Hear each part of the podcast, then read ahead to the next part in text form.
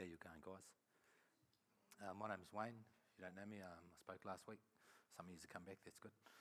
Um, last week I spoke about David and Goliath, and we were talking about courage and suffering. And um, it's funny, sometimes life's got a way of sitting on your ass, hasn't it? Because I had to go to the eye specialist this week, and yeah, I was a bit rugged, and um, I'll just let you know that I'm a hypocrite, and I didn't really live up to what I was telling you all about last week about showing courage for suffering. So I've got a wee ways to go. Um, so we, we tracked through David and Goliath last week. Um, we're going to track through some aspects of David's life this week. Uh, I just want to start by, by just saying a little bit about telling the truth. Um, you know, it's a tough gig doing it up here sometimes, eh? Because you, you know, you, you know your limitations and you know you don't really know that much and you, you sometimes wonder what you've got to offer, you know. But um, look, I'm, I'm going to be saying some stuff. There's some stuff, and I blame Craig for giving me the text, but there's some stuff in here that's pretty challenging. Look, I'm just giving you my opinion, you know. I'm just giving you my opinion. i if, if there's one thing I know about myself and my life is that I'm often wrong, and I often don't realise I'm wrong. So um, uh, don't take me at face value. It's your job to work it out for yourself. If what I say is correct and true, uh, you can't blame me. I'm just going to give you my opinion, okay? It's your job to discuss it and work it out and see what you think. Righty, so we've, um, we've had David and Goliath. Uh, David's killed Goliath, and I think the last thing we talked about, he'd cut Goliath's head off, and we thought it was a big head, you know, not like our normal little heads, and he was taking two hands to, to lug it back to his tent. And then, so he's, he's done that there, and now we're going to rip into the story. I'm just going to go through some verses again at the start, and we'll, we'll track into it. So he's killed Goliath, Goliath, and he's coming back to, I guess, what you call everyday life. So I'm going to start into reading here.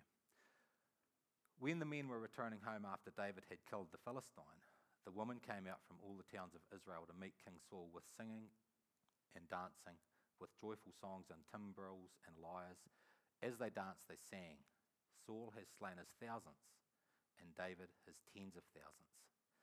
Saul was very angry with the refrain, and it displeased him greatly. They have credited David with tens of thousands, he thought, but me with only thousands. What more can he get but the kingdom? And from that time on, Saul kept a close eye on David. So we're starting to track through the story here now, and so we see that Saul's getting a bit jealous you see, and he's, you know, you look at Saul, I think the scriptures tell us he was a head higher than every other guy in the land. So he's a big dude. So physically, he's got, he's got all the power, he's got the armies, he's got the wealth, he's got the woman, he's got it all. He's the man, you know. And it's the thing about pride and jealousy sometimes, isn't it? You can have it all, but you don't want to see someone else get a little bit. And I think if we're honest, we can sometimes see that in ourselves with that green eyed monster and jealousy. You know, so Saul is getting a bit jealous of David because the woman is saying, he's killed more people than Saul. He's a bit more of a man than Saul. Okay? So, so this is where we, we first start to see a bit of jealousy coming through from Saul. Verse 10. The next day, an evil spirit from God came forcefully on Saul. He was prophesying in his house while David was playing with the lyre, as he usually did. Saul had a spear in his hand, and he hurled it at him, saying to himself, I'll pin David to the wall. But David eluded him twice. So now we see, we see at the start of this that Saul's got a bit jealous. You know, the green eyed monster turned up, he's a bit proud, he's got pretty jealous. And that's the thing about it's the thing about jealousy and about thoughts. If you percolate on them and you let them fester, they become actions. And we all know that ourselves, don't we? That if we if we let negativity and we let it fester in our brains and our minds, often those thoughts become actions. And in this case, they did. He's jealous of David, and then eventually he gets um, it says here, uh, an evil spirit from God. Well, I don't know what that means. You know, I don't know exactly what that means. I'm guessing it's kind of like a fit of rage or he's just really, really annoyed. So he gets the spear and he throws it at David. So he's trying to kill David. So his thoughts have turned into an action. He's trying to kill him. Okay, so verse 17. Saul said to David, Saul said to David, Here is my oldest daughter, Merab. I will give her to you in marriage. Only serve me bravely and fight the battles of the Lord. For Saul said to himself, I will not raise a hand against him. Let the Philistines do that. So now we're looking at the situation. He's trying to find, he's got jealous. He's been really jealous of David. Then he's tried to kill him, and now he's going to try and get someone else to do the job. I don't really know how that lines up, that just because David gets offered his daughter in marriage, he's got to go and fight some Philistines. That might be a cultural thing. It doesn't really tell me. But there's obviously some reason he's thinking, okay, really annoyed, now I'm going to kill him. Probably not a good look. I'll try and get someone else to kill him. I'll put, try and put David in a situation where he um, gets killed. You know, so when we, when we can't hurt people, sometimes when this, this pride turns up and, and starts to fester, we um, try and get other people to do it, eh? And David said, but David said to Saul, Who am I and what is my family or my clan in Israel that I should become the king's son in law? So when the t- time came for Merab, Saul's daughter, to be given to David, she's given to some other dude. So now we look at this and we've seen, we've had a look at Saul's pride, pride, it's festering there. Now we're looking at David, and David's saying, where he seems to be saying, oh Who am I, man? I'm not, I'm not good enough to be the king's son. He's shown a bit of humility, and that humility seems to protect him from being in that situation where the Philistines might kill him. Okay? Okay, so now we're seeing it looks like David's got a bit of humility there. We're going to keep tracking through the story. Now, now Saul's daughter Michal was in love with David, and when she told Saul about it, he was pleased. I will give her to him, he thought, so that she may be a snare to him, and so that the hand of the Philistines might be against him as well. So once again, this, for some reason that we're, or to me is obscure, by getting his daughter's hand in marriage, he's got to go out and fight, fight some of the Philistines, which is the, I guess, the enemies. So Saul said to David, Now you have a second opportunity to become my son-in-law. Then Saul ordered his attendants, Speak to David privately and say, Look, the king likes you, man, and his attendants all love you. Now become his son-in-law. They repeated these words to David, but David said, Do you think it's a small matter to become the king's son in law? I'm only a poor man, and I'm little known. So once again, it looks like David's showing his humility. So we've seen Saul's pride turn into jealousy, and David saying, No, look, I haven't got the money. I'm, I'm maybe not the right person. I'm, he seems to be showing, showing some humility. And now, and it's interesting what, um, what you end up preaching on when you end up doing a sermon. But I'm going to stick to the text. I blame Craig. When Saul's servants told him what David had said, Saul replied, Say to David, the king wants no other price for the bride than a hundred Philistine foreskins to take revenge on his enemies. Saul's plan was to have David fall by the hands of the Philistines. This is kind of a brutal way to get a girl, isn't it? This is kind of this is starting to show the brutality of the age that I'm not really sure we understand, but we're going to keep tracking through it and it gets a bit worse. When the attendants told David these things, he was pleased.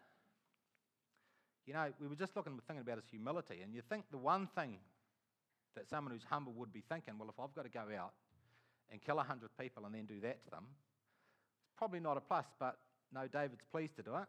He's pleased to become the king's son in law. So this humble guy, David, is pleased to do it. So before the allotted time, David took his men with him and he goes out and he kills 200. So he's asked to kill 100.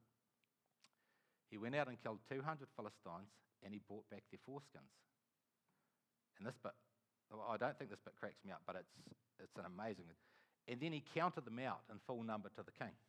One, two, three, a hundred, a hundred and one. Um, so I, I look at this A and I was, I was thinking, Craig, why'd you give me this to preach on, man? You know? But it looks like David was humble, but now I'm questioning his humility because he's been asked to go out and kill 100 people, basically.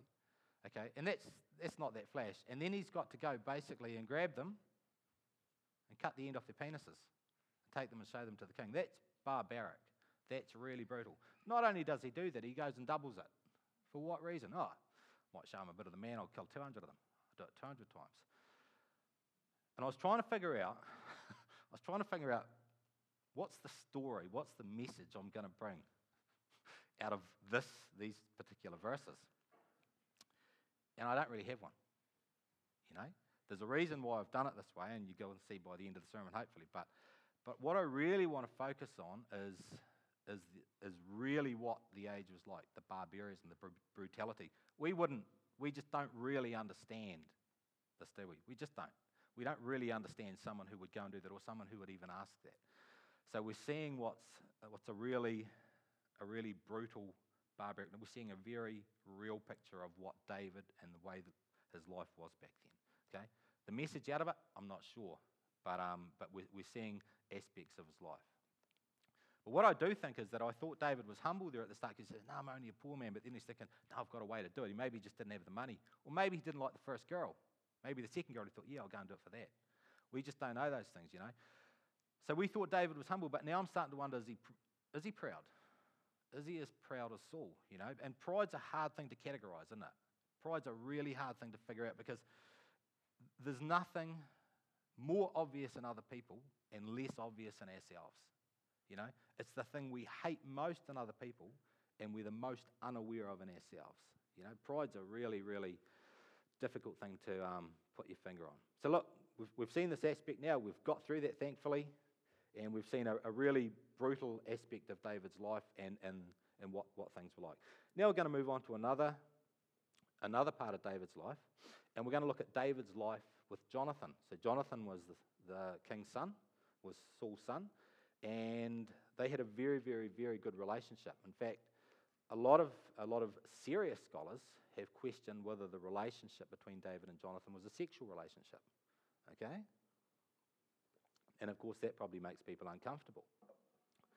Okay, but a lot of people have questioned that, and there's reasons why people think that. Okay, and I'm just going to read some verses here now. I'm just going to read them the way they are, and we'll just we'll just have a look at this. So, so we're looking at the relationship between David and Jonathan. And Jonathan had David reaffirm his oath out of love for him because he loved him as he loved himself. Another verse. As soon as he had finished speaking to Saul, the son of Jonathan was knit to the soul of David, and Jonathan loved him as his own soul. Then Jonathan made a covenant with David because he loved him as his own soul. And Jonathan stripped himself of his robe that was on him and gave it to David and his armor, and even his sword and his bow and his belt. Another verse. David got up from the south side of the stone and bowed down before Jonathan three times with his face to the ground. Then they kissed each other and wept together, and David wept the most. And then there's another verse, and it's not from this particular passage, but it's later on when Saul gets killed, uh, when Jonathan gets killed, sorry, and David's grieving, and he says, I grieve for you, Jonathan, my brother. You were very dear to me. Your love for me was wonderful, more wonderful than that of woman. So those are some, those are some verses that a lot of people have looked at, and I guess the, the question was they've asked is, is, was David in a homosexual relationship with Jonathan? Now, well, of course, we don't know. You know, it's going to make people quite uncomfortable to think about it, but we don't know. There's nothing, in, to be fair to me, there's nothing in that text that makes me think they were. Okay, I see nothing in there that's, that says that. So, so of course we don't know. But I want to briefly touch on this aspect because we're going to look at another aspect of David's life here, and I want to briefly touch on this relationship with Jonathan because it staggers me. It really staggers me that of all the stories in David's life, this is the one that seems to cause a lot of controversy. And it's the possibility of a loving, consensual, equal sexual relationship between him and Jonathan that causes all the controversy. And the reason that staggers me, the reason that staggers me is when I look at the age and I look at the way the culture was, David had what? Did he have eight wives? You know, he ended up with um, hundreds of, they call them concubines in the Bible. And when I was a kid growing up, I always had this idea a concubine was like a porcupine. And I, so when I was a little kid hearing these stories, and he's got, what, hundreds of uh, concubines, I thought like he had a hedgehog farm sort of thing. And I was thinking, oh, that's pretty nice. Good old, good old David. But then I found out that concubines are basically prostitutes, but probably not the money getting exchanged. So it's a very unequal relationship. So basically, David had a heap of probably young girls, 14, 15, 16, that had no choice in the matter, that had probably maybe even been taken as slaves, and they were there for se- sexual gratification to do whatever he wanted when he wanted. That's the reality of the age. It was a very different age, okay? And so when I look at that, the relationship between, between him and Jonathan pales in comparison to me, to, regardless what it was, when we look at the brutality of that, of, of that situation. I mean, by today's standards, it's um, at best, by today's standards, we would call David a Harvey Weinstein, wouldn't we? you know, who's used his power and his position to coerce women into sex. That's at best. At worst, we'd probably call him a rapist. You know, we don't know. We don't know. So I want to show another aspect of that, that life there. Once again, the brutality the age, all the things going on that, that David, and to me, it's the best part of the story, his relationship with Jonathan. And I don't think it was a sexual relationship. There's nothing there to make it. I think he's, they're just really good friends. Okay, but that's the, that's the nicest part of the whole story. He's got a good mate and he's loyal to him. You know, so that's another aspect we've looked at there of David. And now we're going to go to one more part of it here before we rip into what, what's really going on. And this is this is David at Gath. So um, so now we've had we've had uh, Saul's been trying to kill David. Jonathan's been helping him out, trying to get him away. So he gets him away. So David gets away from Saul, and then we rip into this this little mini bit of a story inside of a story here. That day David fled from Saul and went to Achish, king of Gath. But the servants of Achish said to him, Isn't this David, the king of the land? Isn't he the one they sing about in their dances? Saul has slain his thousands, but David his tens of thousands. David took these words to heart and was very much afraid of King Achish, king of Gath. So he pretended to be insane in their presence, and while he was in their hands, he acted like a madman, making marks on the doors of the gate and letting saliva run down his beard. Achish said to his servants, Look at this man, he's insane. Why bring him to me? Am I so short of madman that you have to bring this fellow here to carry on like this in front of me? Must this man come to my house?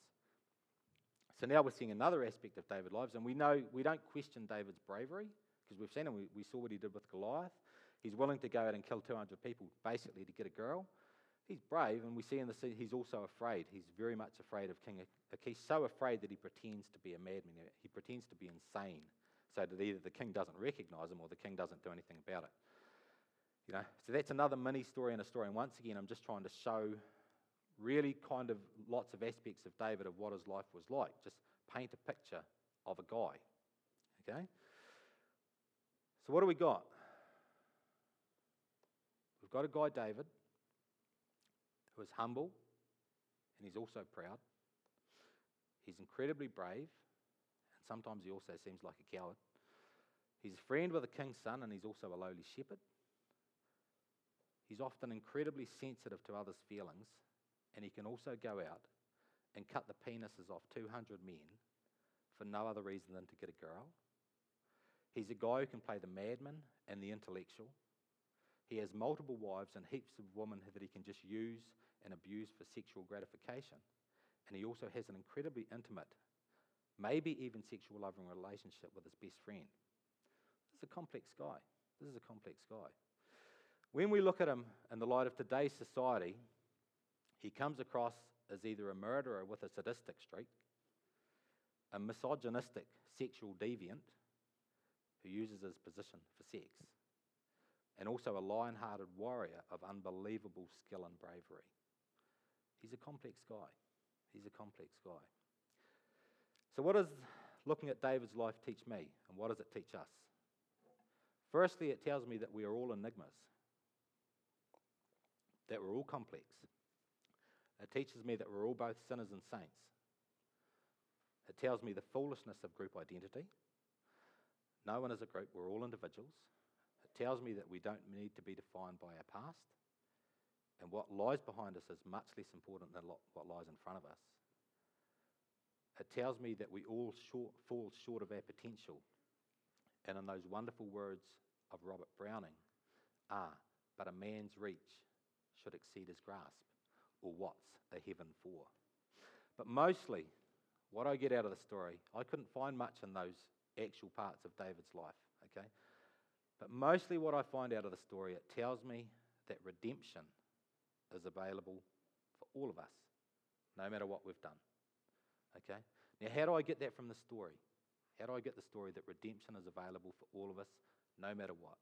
Well, it's because later on in the series, and one of the other speakers that comes that follows on for me, and they'll do it much more eloquently than I can, and they'll end up telling you that David humbled himself before the Lord. He humbled himself before the Lord. He said, and these are great words, Against you only have I sinned, he said. David eventually got to a spot with all the stuff that we know have done. He said, Against you only have I sinned. And I'm thinking, man, really? You've just gone out to 200 people. You've used and abused women. You've done a lot of bad things, and you don't think that you've done something to those people? Really? You think you can get away with that? And so we've got to sort of look at that. We've got to look at that really hard. How can he do that stuff to people and say, no, nah, it's only against God that I've sinned? He's claiming to have only done wrong against God. How do we make sense of that? I wonder if it's because when we do stuff wrong, when we all do stuff wrong, we break laws and values like honesty, integrity, truth, goodness, selflessness, and love. In fact, I'd argue we can't do wrong unless we do break those laws, unless we do break those principles. And those principles, in my opinion, are at the very heart and they are the very nature of God.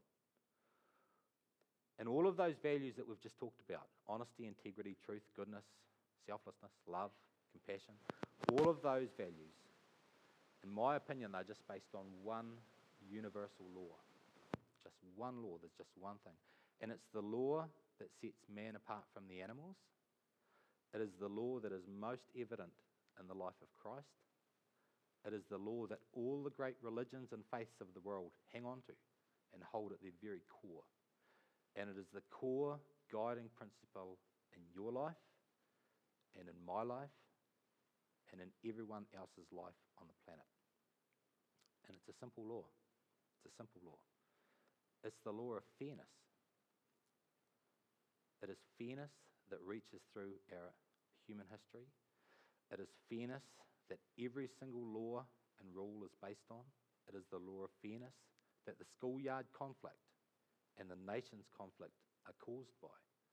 It is the single overriding principle that you hold dear and that you believe in uncompromisingly. It is the thing that you expect all others to follow and to know.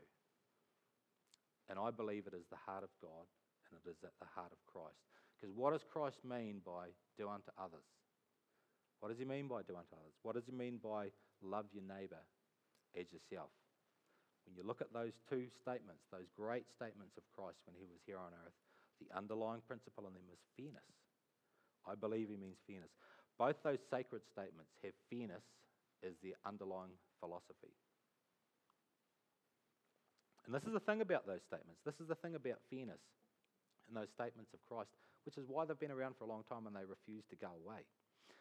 Because Christ's great statement, do unto others as you would have them do to you, and love your neighbor as yourself, you had heard them long before you ever heard them from Christ.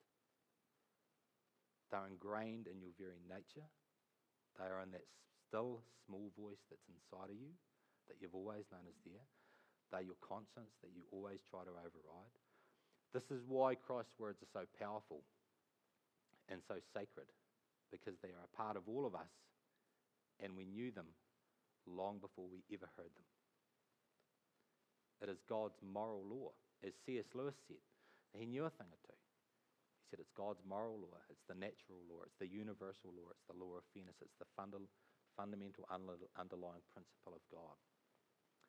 It is the only thing, breaking the law of fairness, breaking God's moral law, is the only thing that David did wrong. It's the only thing that I do wrong, only thing that you do wrong. And it's the thing that Christ never got wrong. And I've been looking at this and I've been trying to figure it out. And you know, I think there's only one way to break the law of fairness. There's only one way to go- break God's moral law. There's only one way to break the heart of Christ, and that's pride. I used to struggle when the older thinkers used to talk about pride as though it was, and it's an obscure thing, pride, and they had this really Stay away from pride. All the other sins seemed to be a little bit irrelevant. They didn't seem to be such a big deal, but pride they held up. And I used to think, man, look at, look at the real stuff. Look at killing people. But they would hold pride up for some reason, and I could never understand it. I'm still not sure I really get there, but maybe I'm getting closer. What is pride? In the Bible, pride does not just simply mean arrogance or ostentation. Instead, it means preferring self will to God's will. Prefers you want to do what you want to do rather than what God wants you to do. Pride is when you decide to go against God's underlying principle of fairness and goodness. It is pride that created the devil. It is pride that brought sin into the world in the Garden of Eden. It is pride that it is at the root cause of all that is wrong with the world. And it is pride that is wrong with you and me and David. Pride, in its essence, thumbs its nose at God and says, I know better. I'll do it my way. And there's only one cure for pride. And David shows us what it is it's humility. The only cure for pride, I believe, is humility. Humility is basically saying to God, you know what? I've made a great mess of things. I don't know as much as I thought. And I'm going to do things your way now. You know? That's its essence. This is, this is what I think the only real lesson that I can get from David. He got a lot wrong. He made a lot of mistakes. He did a lot of really bad things. But at the end, he humbled himself and he said, I've broken God's laws. And he seemed really sorry, eh? He seemed sorry. And this, of course, is the great lesson from Jesus.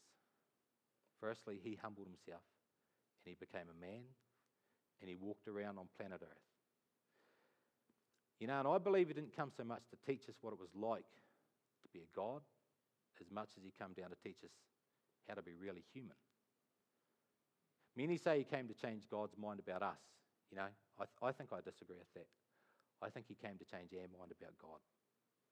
And lastly, he came to invite us to be like him, follow him, to emulate him. He never asked us to worship him. He had the right to, but he didn't.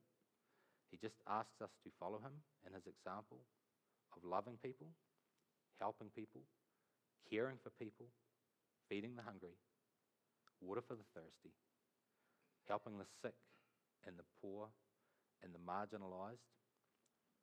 He was the only person who could legitimately be proud, and yet he lived his life with genuine, authentic humility. You know, I'm amazed at those wonderful words of Christ's, the creator of all things, who in all things and in whom all things hold together, when he humbly prayed, Not my will, Lord, but yours be done. Not my will, God, but yours be done. What a humble God. What a humble God. You know, I'm a very proud and arrogant man. And I really have no right to be preaching this sermon. I'm a hypocrite, and I'm a liar, and I get a lot of stuff wrong, and I'm a really average human being. And you do well not to listen to too much of what I say. You know? But I have found, I have found that when I look at Christ and then I try to follow his example, it makes me humble, even if just for a little bit. You know, I look at Christ and I know I ain't that great. I ain't all that in a bag of chips. You know, it gives me perspective. It gives me real perspective. You know, to be humble, there's, there's sometimes it's the old, it's the older sayings and it's the older songs that sometimes mean something. And there's there's one that really exemplifies to me how to how when you look at Christ, you find out really what your place is and you find your true humility. And it's that great old, great old song. Turn your eyes upon Jesus, look full in his wonderful face, and the things of this earth will grow strangely dim in the light of his glory and grace. Love your neighbor as yourself, said Christ. Do unto others, he said. Be fair. I sometimes wonder if everything else is just background noise, you know.